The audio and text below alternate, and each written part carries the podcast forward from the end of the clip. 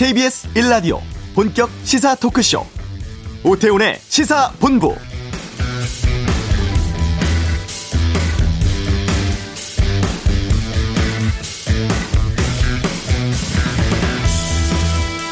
네, 코로나19와 관련해 알려드릴 내용이 좀 있는데요. 먼저 확산 방지 위해서 오늘부터는 백화점, 대형마트 들어갈 때 QR코드나 안심콜 체크인 같은 방문객 확인 절차 밟아야 합니다. 동네 슈퍼나 전통시장은 아니고요. 그리고 7월에 공급 연기됐던 모더나 백신이 7월 미 지급분 포함해 다음 달에 천만 회분 이상 물량 들어오기로 했습니다. 백신 공급 차질 우려됐었는데 해소될 것으로 보이고 오늘 오후 2시 넘어서 8월 백신 접종 계획 발표가 됩니다. 18살부터 49살 연령층에 대한 접종 날짜, 예약 방법, 백신 종류 등 주요 내용 알려드립니다. 정부는 이런 속도라면 9월 접종자 3,600만 명 달성에는 문제가 없을 것으로 보고 있는데요. 이 나이대 해당되시는 분들 오후 발표 참고하시길 바랍니다.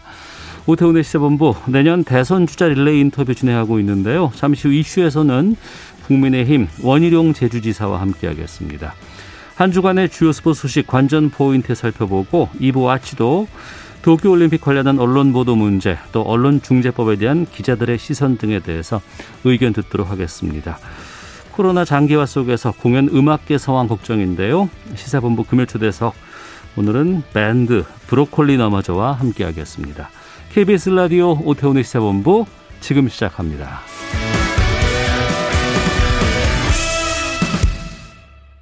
네, 여야의 대선 주자들 차례로 만나보고 있습니다. 아, 이번에 만나볼 대선 주자. 문재인 정부의 모든 것을 되돌려 놓겠다면서 출마를 선언하셨습니다. 원희룡 제주지사 전화로 연결하도록 하겠습니다. 안녕하십니까? 안녕하세요. 예. 먼저 지사님 처음에 이 질문부터 좀 드리겠습니다. 여름 휴가 제주로 가시는 분들 상당히 좀 많이 계신데 지금 제주도의 여행객발 코로나19 확산세가 좀 심상치 않다고 들었습니다. 상황이 어떻습니까? 예, 아무래도 그 휴가철이 되면서 그 여행객들께서 오시다 보니까 확진자가 아, 조금 늘어나고 있습니다. 어. 아, 현재는 3단계를 유지하고 있고요. 예. 어, 관리할 수 있는 수준이라고 봅니다만은 네. 여행객들 개개인이 음. 수칙을 좀 더 조심하셔가지고 네. 더 이상 확산되지 않게 많이 협조 부탁드리겠습니다. 음, 알겠습니다. 자, 본격적인 질문 드리도록 하겠습니다. 대선 출마 결심하게 된 계기부터 좀 여쭙겠습니다. 네, 문재인 정부 들어서 국민이 절망하고 있습니다. 집값이든 일자리든 어, 여러 가지 그 무능한 것 때문에 국민들이 정말 실망하고 있는데 네. 우리 어 그냥 국민들이 좀 더 잘 살 수 있고 희망을 가질 수 있는 그런 나라를 만들기 위해서 네. 나서야 되겠다라는 생각을 하게 됐습니다. 네. 저는 더 국민들이 잘 사는 나라를 만들기 위해서 정치가 무엇을 해야 될지 그에 대해서 정치 경험이나 도지사로서 일을 하면서 오랫동안 또 고민하고 실천을 해왔습니다. 아, 이러한 저의 경험과 아, 준비된 내용들을 나라 운영에 기여를 해야 하겠다고 결심을 하게 됐습니다. 네. 문재인 정부의 모든 것을 되돌려 놓겠다고 하셨거든요. 근데 이게 구체적으로 어떤 의미를 담고 있을까 궁금하기도 합니다. 우선 잘못된 정책들, 뭐 소득주도 성장이라든지 부동산 정책 같은 우리 국민들이 너무나 괴로움을 겪고 있는 이 무능하고 실패한 정책들을 돌려놓아야 되겠고요. 그다음 잘못 꼽혀 있는 인물들 뭐 저 이 김호란 방역 기획관이라든지 전문성이나 아니면 능력이 전혀 검증된 것도 없고 인정도 받지 않는데 자기들끼리 지금 꽂아놓은 인물들 정리해야 되고요. 네. 또 사회 곳곳에 이미 기득권화돼 있는 권력들, 세금, 세금 빨대들 이거 깨끗이 정리하고 그 위에 정말 공정하고 미래를 향한 혁신의 에너지가 넘치는 그러한 대한민국으로 어, 새롭게 돌려놓아야 됩니다. 음, 국가가 해야 할 일과 하지 말아야 할 일을 분명하게 구분하겠다고도 하셨는데 국가가 해야 할 일은 뭐고 또 절대 해서는 안 되는 일은 어떤 게 있을까요? 우선 국가가 하지 말아야 할 일부터 얘기를 하면요. 예. 지금 문재인 정부는 어, 툭 하면 국가가 다 할 수 있다라는 어, 그런 접근을 합니다. 뭐 부동산 정책에서도 국가가 시장을 이긴다 그러고요. 일자리 창출에도 공무원 뭐 80, 뭐 7만 명 이렇게 일자리 늘려서 하고요. 그다음 경제가 어렵고 서민들이 살기 어려우면 그냥 지원금 돈으로 그냥 전 국민 나눠줘서 풀겠다. 그래서 돈과 일자리와 정책을 모두 국가가 할 수 있다라는 정부 통제 만능주의인데요. 네. 여기에 대해서 이건 정부가 하지 말아야 할 일이고 하면 할수록 부작용만 나오는 거거든요. 그러니까 그런 점에서 민간이 하고 국민들이 이 기회를 가지고 국민들이 스스로 해나가야 될 일들에 대해서는 국민들과 민간의 활력을 키워주는 그런 방향으로 국가의 위치를 잡아야 되고요. 또 국가가 해야 될 일은 무엇이냐면 지금 양극화로 인한 여러 가지 격차라든가 음. 지금 뭐 조국 전 장관을 비롯해가지고 온갖 부모 찬스 또는 노조 찬스 이런 것들 때문에 절망하고 기회를 빼앗긴 국민들과 청년 세대들이 있지 않습니까?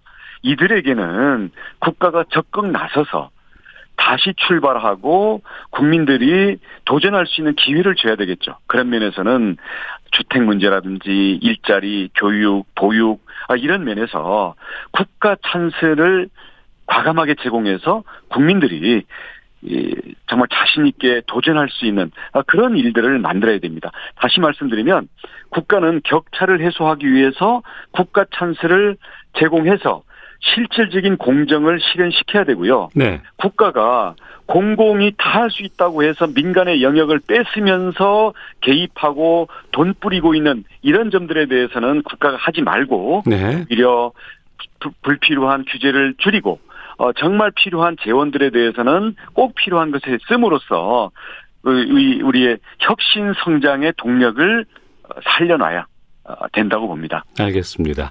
어제 국민의힘 당내 대선 주자들 간담회 있지 않았습니까? 네. 예. 다 경쟁자 들일 수밖에 없는 상황인데 어제 분위기는 어땠어요? 뭐 열한 명이 모였더라고요. 정말 아예 앉아서 보니까 예. 뭐 서로 마이크 뭐 잠깐 잡고 얘기해도 시간이 금방 지나갈 정도로 야 많긴 많구나 이런 생각을 했는데 뭐 대체로 뭐 자기 소개와 네. 어뭐 그런 포부를 피력하는 이야기들을 돌아가면서 했고요. 그 과정에서는 치열한 경쟁을 하더라도 우리는 한 팀이다라는 덕담과 함께 뭐 경선 룰이라든지 아니면 지금 당 대표가 뭐 특정 주자에게 쏠릴 수 있는 뭐 이런 행보를 하는 것들에 대해서 어 또 사실은 굉장히 그 뭐랄까요 매서운 어떤 신경전도 어, 벌어지는 게 사실이었습니다. 네. 어제 그 간담회 분위기를 전하는 보도들을 보면 집중했던 게 부정선거 의혹 제기했던 황교안재 전 대표의 입장 이 부분이 좀 나왔고 이게 갈등이 좀 부각이 되더라라는 분위기를 좀 전하기도 했었는데 원지사께서는 여기에 대해서 어떤 생각을 갖고 계십니까? 어제 얘기는 뭐 지난번 이 총선이 요새 그 대법원에서 뭐 재검표하고 이런 게 있었잖아요. 예, 예. 음, 데 대해서 아마 우리 황교안 전 대표께서는 관심을 많이 갖고 계시더라고요. 그래서 그런 것들을 가지고 뭐 이야기를 하는 것들을 뭐 다른 어, 우리 그 참가자들은 뭐 경청을 하는 그런 수준이었고요. 음. 거기에 어저께 특히 의미가 있었던 것은 앞으로의 경선 과정에서도 네. 어, 선거에 불공정이 있으면 안 된다. 아. 음, 맥락이 제기됐기 때문에 그 경선 준비 관리 위원회에 대해서 그 단순히 이 흥행을 위한 어, 어떤 아이디어 이것 보다도 어쩌면 공정한 경선 룰 이게 더 중요하다. 아, 그런 점에서는 앞으로 치열한 경선 룰 논쟁이랄까? 아, 그런 것들을 예고하는 그런 느낌이 들더라고요. 예. 경선 룰 말씀하셔서 지금 1차 예비 경선은 100% 국민 여론조사 방식 하기로 했지 않습니까? 네. 이거는 어떻게 생각하세요? 아마 지금 두 번에 걸친 컷오프를 하겠다. 이게 경선 준비위원회에서 나온 아이디어인데요. 네. 우리 각 그 후보의 진영의 의견들도 듣고 확정 짓는 건 최고위원회에서 추인을 해야만 확정이 됩니다. 네. 아, 그래서 이게 100% 여론조사라는 것에 대해서도 어제도 이의 제기가 많이 됐었고요. 음. 그럼 뭐 이게 뭐 8명으로 뭐 컷오프를 하느니, 그 다음 어떻게 하느니 이런 부분들에 대해서 아, 왜 이렇게 일방적으로 얘기가 나오냐. 그러니까 앞으로 어, 각 후보들과 충분히 소통을 하고 그 경선준비위원회와 최고위원회가 중심을 잘 잡겠다. 그래서 어제는 처음 모인 자리고 네. 각자가 이의 제기랄까 문제 제기를 많이 했기 때문에 이런 것들을 아우르는 자리였지 어떤 결론으로 어제 뭐 통보되거나 그런 상황은 아니었습니다. 네. 원지사께서는 그러면 이 경선 룰을 100% 국민 여론조사 말고는 뭐 당원 비율을 높인다거나 뭐 이런 의견 같은 것들이 좀 있으십니까? 어, 저희는 최종 그 후보 선정은 현재는 당원 50% 국민 여론조사 50% 이렇게 당헌 당규에 규정이 돼 있거든요. 예, 예. 거기에다가 컷오프에 대한 규정이 당헌에 없어요. 예. 이런 부분들이 실제로 여러 가지 당헌에 대한 규정의 검토라든가 또 그 주자들 간의 유불리 음. 예, 이런 것들을 서로 판단하면서 어 전체적으로는 이 국민들이 보다 많은 관심과 참여를 할 수 있도록 어 하는 면에서는 모두가 협조를 해야 될 테고 네. 그러면서도 치열한 검증과 토론을 거쳐서 본선에 에, 이 경쟁력이 가장 높은 후보를 최종적으로 뽑아야 된다라는 여기에 대해서는 모두가 동의를 하는 거기 때문에 음. 거기에 대한 구체적인 방법론에 대해서는 앞으로 치열한 그 논의가 예상이 되고요. 뭐 저희 어, 캠프에서도 아직 이 부분에 대해서는 네. 내부 검토들이 좀 필요한 상황입니다. 알겠습니다. 여론조사 말씀해 주셨으니까 지금 뭐 여러 매체에서 어, 대선 주자 관련된 지지율 같은 것들 발표하고는 있습니다. 구체적인 수치는 제가 좀 말씀 안 하겠습니다만 원지사 지지율이 좀 그렇게 좀 높지 않은 편인데 이거 어떻게 관리하실 계획이세요? 예, 아직 많이 부족하죠. 지금까지는 누가 문재인 정부와 어, 대립해서 잘 싸웠느냐 음. 이게 현재 진행 중인 상황이었기 때문에 거기에서 뭐 전직 검찰총장이라든지 감사원장이라든지 여기에 대해서 국민들이 정권 교체에 대한 열망을 많이 불어넣었다고 생각을 하고요. 근데 앞으로 본격적인 경선 무대가 만들어지고 토론과 검증을 거치면서 네. 이제 찬바람이 불게 되면 어. 이제 누가 문재인 정부보다 더 잘할 수 있느냐, 그리고 누가 미래 비전과 국정 운영 능력이 준비되어 있느냐, 이 점으로 국민의 질문 초점이 옮겨가게 된다고 봅니다. 어. 과정에서 저희의 비전과 경험과 준비되어 있는 국정 운영에 대한 역량, 이 부분을 어, 충분히 국민들께서 어, 놓치지 않고 발견할 수 있도록 어, 노력을 하겠고요. 그런 과정에서 원희룡의 진정한 가치를 국민들이 반드시 발견하게 되는 시점이 곧 오게 되리라고 믿습니다. 예. 제시하신 공약 얘기도 좀 들어볼까 하는데요. 1호 공약으로 주택 국가 찬스라는 걸 발표하셨습니다. 이 주택 국가 찬스가 뭡니까? 예, 지금은 부모 찬스 아니면 청년들이 집을 마련하기가 사실상 절망 상태입니다. 예. 어, 집값이 오르는 바람에 갑자기 벼락거지가 됐다 그러면서 정말 근로 이용까지 잃게 만드는 상황인데 이것을 방치할 수 없다고 생각합니다.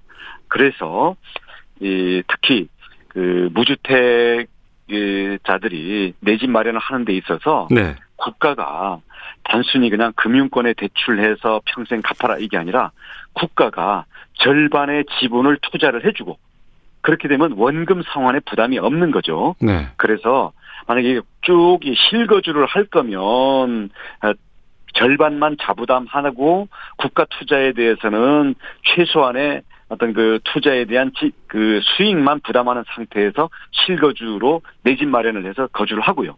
만약에 중간에 자산 형성을 한다든지 이사를 해서 이걸 가지고 뭐 이 차익을 얻는다든지 이렇게 할 때에는 선택권을 주겠다는 거죠. 네. 그래서 앞으로 무주택자 전반을 대상으로 국가가 절반의 국가 투자를 해주는 것을 목표로 하지만 여기에 대해서는 돈이 많이 들기 때문에 당장 첫 해에는 무주택 신혼부부 한 5만 가구 정도를 대상으로 해서 출발하려고 합니다. 음, 알겠습니다. 그리고 소상공인 자영업자들에게 100조 원 지원하겠다는 내용도 발표를 하셨는데 이것도 좀 말씀해 주시죠. 지금 코로나로 인해서 소상공인 자영업자가 생존 선상을 넘어서서 지금 어 앞으로에 대해서 절망적인 상황인데 여기를 살려놓고 그 이후에 생산성의 어떤 혁신을 하자. 그런 점에서 현재 피해액이 100조 원이 훨씬 넘는데요. 네. 첫 해에 이 국채와 특별 목적세를 통해서 50조 원을 어, 조달을 해서 전액 그 손실 보상에다가 전액 지급을 하고 나머지 50조는 매년 10조씩 일반 예산의 우선순위를 돌려서 자영업자와 소상공인들의 경쟁력과 생존 능력을 강화시키는데 쓰자. 네. 왜냐하면 우리 세계 10위의 경제 대국 중에 자영업자가 이렇게 24%나 되는 이 구조를 계속 끌고 가서는 우리 대한민국의 앞으로의 혁신 성장에 두고두고 이게 짐이 됩니다. 네. 그래서 당장은 생존 자금 50조, 그리고 생산성 혁신 자금 50조 이렇게 해서 소상공인과 자영업자에 대해서 회복을 시키고 전환을 시키자. 아, 이게 저는 지금 대통령이 해야 될 가장 시급한 일 중에 하나라고 생각합니다. 네.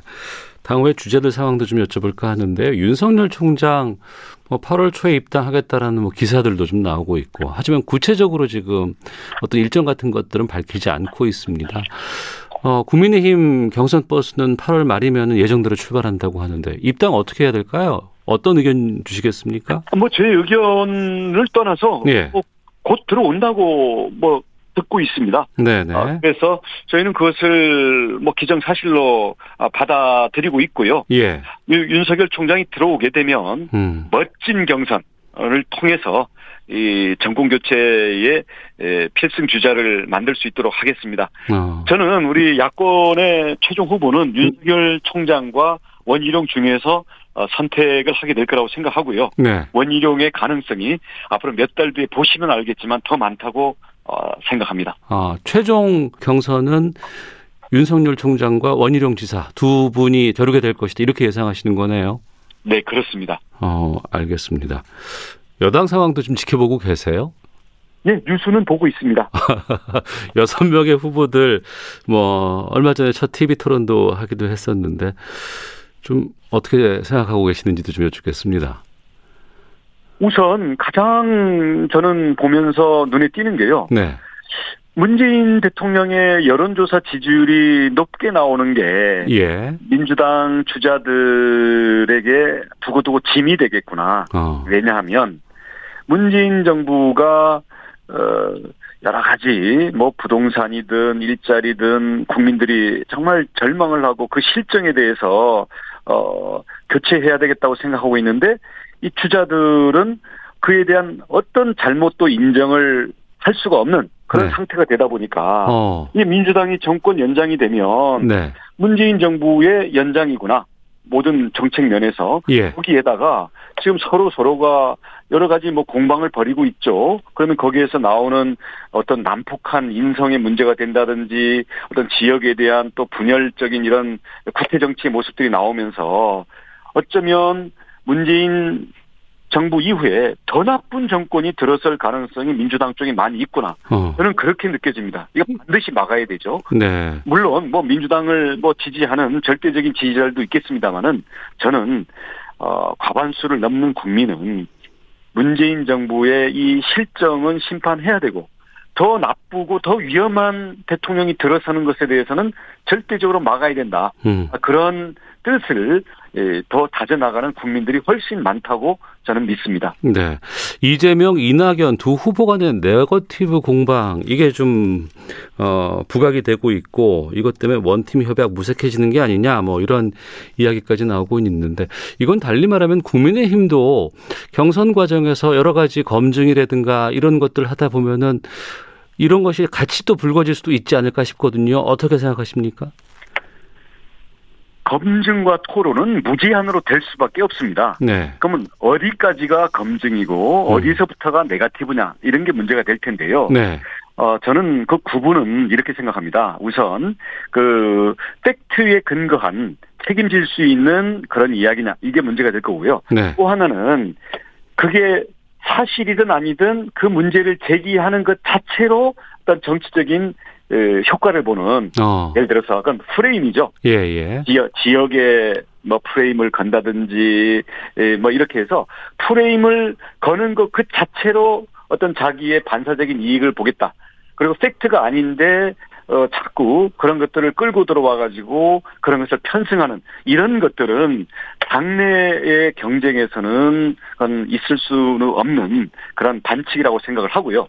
팩트라든지 아니면 프레임을 떠나 가지고 어, 국가 운영에 대해서 어떠한 철학과 어, 어떤 문제점을 갖고 있는지에 대해서 무제한 경쟁하는 것은 음. 본선의 경쟁력을 위해서도 예선은 그러니까 연습은 실전 같은 연습이 돼야 되고요. 예선은 본선보다 더 치열한 예선이 돼야만 저는 승리가 보장된다고 생각합니다. 알겠습니다. 끝으로 청취자분들께 원희룡이 대통령이 돼야 하는 이유 짧게 좀 말씀해 주시죠.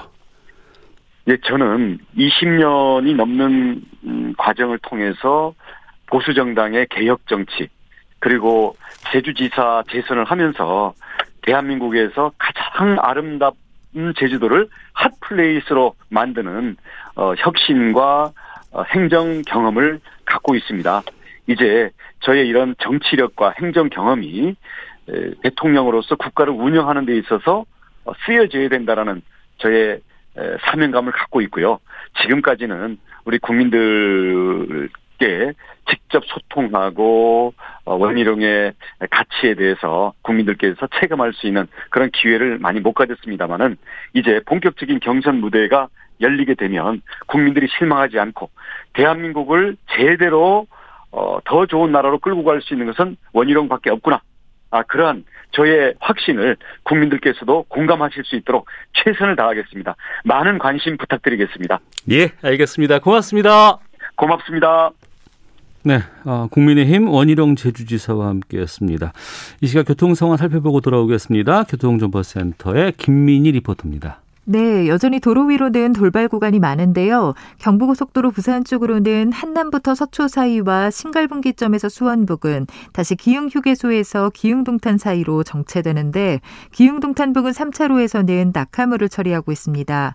영동고속도로 강릉 쪽으로는 둔대분기점에서 부곡 사이와 마성터널에서 양지터널 부근, 다시 호법분기점 일대로 정체고요. 이후 강원권 동둔내 하이패스 요금소 부근 3차로에서는 고장난 화물차를 처리하고 나고 있습니다. 서울시내 올림픽대로 하남 쪽으로 한강대교 부근 2차로에서는 사고가 났는데요. 뒤로 여의 하류부터 지나는 데만 20분 가까이 걸리고 있습니다. 같은 방면 강변북로에서는 동호대교 부근에 고장난 차가 서 있었던 만큼 뒤로 서강대교부터 지나는 데만 40분 가까이 걸리고 있습니다. 바로 맞은편 일산 쪽으로도 이 동호대교 부근에서 사고가 있었던 만큼 뒤로 성수대교부터 차량들 서행합니다. 그 밖에 동부간선도로 의정부 쪽으로 상계교에서 노원교 사이에서도 사고가 있었는데요. 뒤로 월계 1교부터 차량들 속도 줄여 지납니다. KBS 교통정보센터였습니다.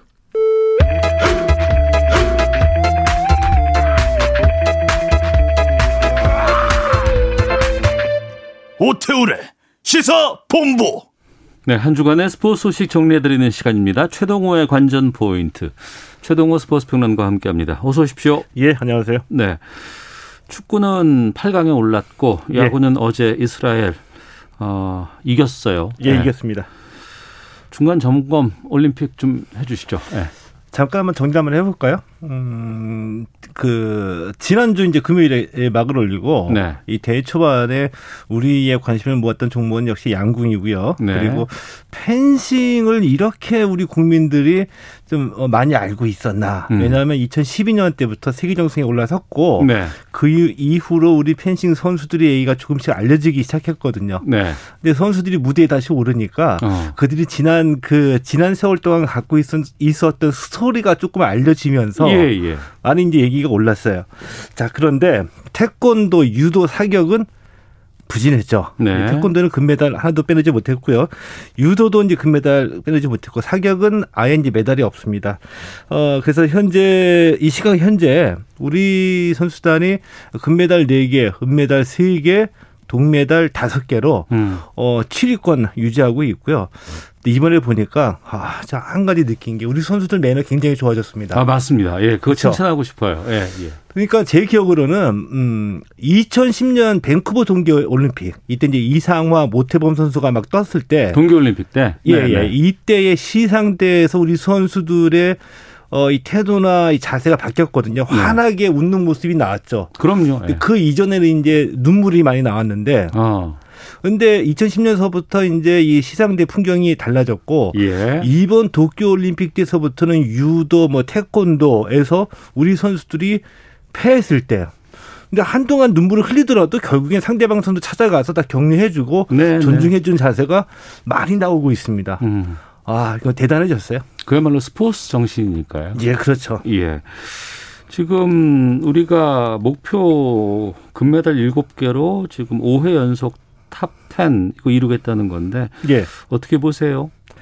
저는 뭐 남은 종목에서 이제 계속해서 선전해주면 충분히 달성할 수 있다라고 보거든요. 네. 어, 뭐 태권도와 유도가 조금만 선전해줬으면 이제 벌써 이 달성했을 목표인데 이게 음. 조금 음. 늦춰졌다라고 봅니다. 어, 왜냐하면은 그 양궁이 이제 전 종목 석권 도전하는데 두 개 종목 남았죠. 지금 진행 중입니다. 남녀 개인전. 네. 어, 여자 개인전에서 강채영, 안산 선수 8강에 올라갔고요. 그러니까 이 남자 여자에서 금메달 두 개가 남아 있다는 얘기죠. 그 여자 골프는 아직 남아 있습니다. 아직 시작도 안 했고요. 또 야구 1차전 이스라엘에 어제 역전승 거두고 조별리그 1차전 마쳤고요. 축구 8강에 올라가 있고 네. 어, 메달 바치라고 한다면은 이 양궁, 펜싱에 의해서 배드민턴이 지금 또 강세를 띠고 있거든요. 예, 예. 여자 복식 같은 경우에는 그 네 팀 중에 음. 우리 팀 두 팀이 준결승전에 올라갔어요. 네. 근데 다행스럽게도 조가 갈려가지고 음. 어, 이 두 팀이 모두 준결승에서 승리한다면 결승전에서는 우리 선수들끼리 만나게 될 것 같고요. 또 허광희 선수도 남자 단식에서 어 세계 1위를 꺾었어요. 예, 네. 일본 선수를 꺾고 어 8강에 올라갔죠. 근데 일본 배드민턴이 강세를 띠고 있는데 그 숨은 이유 중에 하나가 한국 배드민턴의 신화죠. 네. 박주봉. 아, 거기, 거기 맡고 있군요. 일본 대표팀을 예. 맡고 있습니다. 예, 예. 예. 어. 때문에 남은 종목 중에서 선전해준다면 충분히 목표 달성을 이룰 수 있을 것 같습니다. 네, 목표 말씀을 좀 드렸습니다만, 이 올림픽 뭐 메달 집계, 뭐 순위, 예. 이런 거 막 얘기하는데, 이게 어떻게 되는 거예요? 이게 IOC에서 이걸 정식적으로 이걸 다 체크합니까? IOC가 알고 보면 모순적인 게 굉장히 많아요. 네. 어, 그래서 IOC는 이제 올림픽 헌정에 어, 올림픽은 국가 간의 경쟁이 아니라 개인의 명예를 위한 경쟁이라고 분명히 명시해 놨거든요. 네. 그래서 IOC는 메달 집계를 공식적으로 하진 않습니다. 음. 자, 그런데 만약에 만약에 이 스포츠에서 승패를 가리지 않는다거나 순위를 가리지 않는다 이러면 스포츠에 대한 재미가 반감되는 것도 물론 사실이거든요. 예, 예. 그래서 이제 대부분 다 음. 어, 세계 각국의 주요 언론사들이 매달 순위를 집계해서 발표를 하는 거예요. 네. 근데 이제 한 가지 특징이 발견되죠. 우리는 금메달 기준인데 미국과 유럽에서는 금메달 기준으로 어, 순위를 가리는 언론사도 있고 금운동 총 개수를 합쳐서 순위를 가리는 언론사도 있습니다. 이제 대표적으로 미국의 어, 그, 그, 올림픽 주간 방송사죠. 그, 미국 내 NBC, 네. MBC와 BBC 같은 경우에는 매달 총수를 기준으로 해서 순위를 음. 가리고요. 금운동 색깔 구별하지 않고. 않고. 예. CNN은 금메달 기준입니다. 음. 이번에 태권도 얘기를 좀 해볼까 하는데 어 우리가 태권도 종주국이라고 해서 금메달 많이 항상 따는 종목이다 이렇게 생각을 했었는데 예. 그렇진 않았어요. 어, 그래서 이번에 이 노골드 금메달 하나도 없이 한 기로 따르지 못하고 대회를 마감했거든요. 자, 그 눈치 빠르신 분은 아마 그 눈치를 채실 거예요. 이번에 그 태권도에서 금메달 금메달을 딴 나라들의 이름 한번 제가 불러보겠습니다. 이 네. 태국, 우즈베키스탄, 크로아티아, 세르비아, 이탈리아, 미국이거든요. 네. 근데 어 태국, 우즈베키스탄, 크로아티아, 세르비아는 스포츠 약소국이라고 봐도 상관은 없겠죠. 네. 이 올림픽에서 메달을 많이 따지 못하는 종목인데 음. 이 도쿄올림픽뿐만이 아니라 그 이전 대회에서도 어, 태권도에서는 유도 스포츠에서 좀 소외받은 국가들의 메달이 굉장히 많이 나와요. 예를 들면 과거에 우리가 어, 우리 세대는 기억하는데 양정모라는 이름이 있거든요. 76년 몬트리올 올림픽. 맞습니다. 예, 왜 예. 양정모를 기억하냐면 우리나라 최초의 올림픽 금메달을 이기기 그렇죠. 때문이에요. 예, 레슬링에서. 아, 예, 근데 예. 코트 디부아르하고 요르단은 최초의 올림픽 금메달이 태권도에서 나왔고요. 어. 또 이제 베트남, 니제르, 가본 같은 나라는 금메달이 아니더라도 네. 은메달, 동메달 최초의 메달이 태권도에서 나왔습니다. 우리가 양정모 선수를 기억하는 것처럼 이 나라들은 지금 기억하고 있는 거죠. 메달 딴 태권도 선수를 기억 할 거 아니에요. 그래서 태권도를 정책적으로 지원을 하는 거예요. 자, 음. 이러다 보니까 뉴욕 타임스가 좀 시니컬한 느낌으로 이제 태권도를 관대한 종목이다라고 평가를 했는데 뉴욕 타임즈의 얘기는 이 태권도가 이 스포츠 소외 국가들이 경제적 수준과 관계없이 올림픽 금메달을 딸 수 있는 가장 관대한 종목이다. 네. 이렇게 이제 평가하기도 했거든요. 근데 이것에 딱 한마디로 얘기하면 태권도의 세계화입니다. 태권도의 음. 세계화인데 태권도 세계화에 또 그늘이 또 있죠. 뭐냐 하면 올림픽에서 지금 재미없다. 이 얘기가 계속 나오고 있는 거예요. 아, 그 부분 좀 얘기를 해볼까 하는데 이번에 보면 그 전자 시스템 도입이 돼가지고 예. 이제 호구를 치면 거기서 센서가 작동을 해야지만 점수를 주거든요. 예. 그런데 세게 치건 약하게 치건 수치기만 해도 센서만 인정이 되면 점수를 주고 아무리 강력하게 효과를 발휘를 해도 그건 점수가 안 되는 경우도 좀 생기고 그래서 있죠. 재미없지 않나라는 좀 얘기가 나와요. 아, 그 재미없는 게 좀 사실이에요. 저도 봤을 때 이렇게 재미가 없어요. 왜 네. 재미없냐 하면은 왜 재미없게 느끼느냐 하면은 그리고 태권도 하면 호쾌한 발차기 이런 걸 좀 기대하면서 보거든요. 문대성 선수의 그 그런 뒤돌아차기 예, 이런 예. 거로. 그런데 그런 장면이 안 나오는 겁니다. 어. 왜안 나오느냐? 이게 태권도가 올림픽에서 2000년 시드니 올림픽 때 정식 종목이 됐고요. 예. 2000년 이후로 퇴출 논란에 계속 휩싸였어요. 네. 그러니까 IOC로 요구 같은 거 요구받은 거는 뭐냐면 딱 두 가지인데 하나는 공정한 채점, 음. 또 하나는 재미있는 경기. 네. 그래서 이 재미있는 경기와 공정한 채점을 위해서 그냥 노력을 해왔는데 공정한 채점은 된다고 하더라도 예, 네. 이 재미있는 경기를 어떻게 할 것이냐 어. 나름대로 노력을 했거든요. 예. 큰 기술을 요구하기 위해서 이 headshot 네. 큰 발차기로 머리를 닿게 되면 3점 점수를 네. 차등해서 주고 뒤돌려 차기가 들어가면 플러스 1점을 주고 그런데도 불구하고 올림픽에 맞는 경기로 딱 규칙이 정해졌기 때문에 음. 선수들에게 중요한 것은 이기느냐 지느냐입니다. 네. 그러니까 3kg의 가격으로 가격하든 500g으로 가격하든 센서가 인식해서 점수만 얻으면 되기 때문에 음.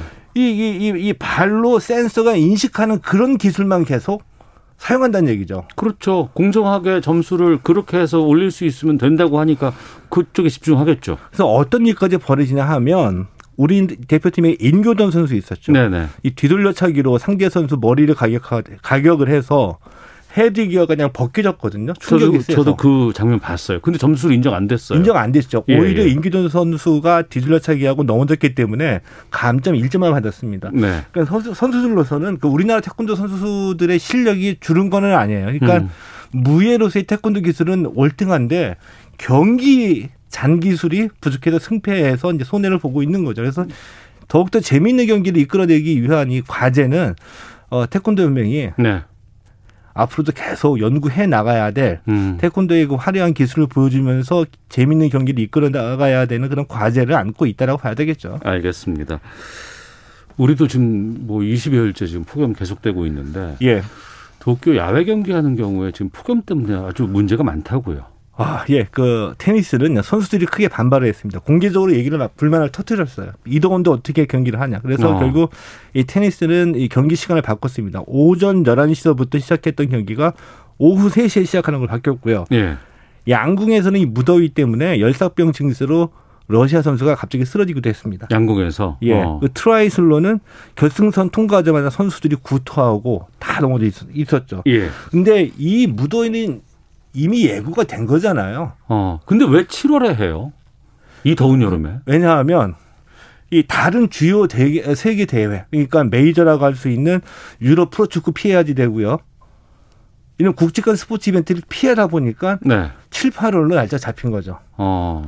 그런데 이, 이 예고 이미 뭐 이게 올해만에 이상 기온이 아니기 때문에 예고가 됐었었는데도 그 준비와 대책이 부실했다. 어. 예를 들어서 마라톤을 홋카이도로 옮겼거든요. 예, 예. 다른 야외 그 야외에 사는 실외 종목 중에 선수들의 그 체력 소모가 극심한 종목은 대책을 세웠어야 되는데 그랬어야죠. 이제 펑크가 난 겁니다. 음. 알겠습니다. 여기까지 좀 짚어보도록 하겠습니다. 관전 포인트 최동호 평론가와 함께했습니다. 고맙습니다. 네, 고맙습니다. 잠시 2부 Watchdog 있습니다. 도쿄올림픽 우리 언론들이 어떻게 보도했는지 좀 살펴보도록 하겠습니다. 금요 초대서 2년 만에 새 앨범으로 돌아온 브로콜리 너마저와 함께하겠습니다. 2부로 가겠습니다.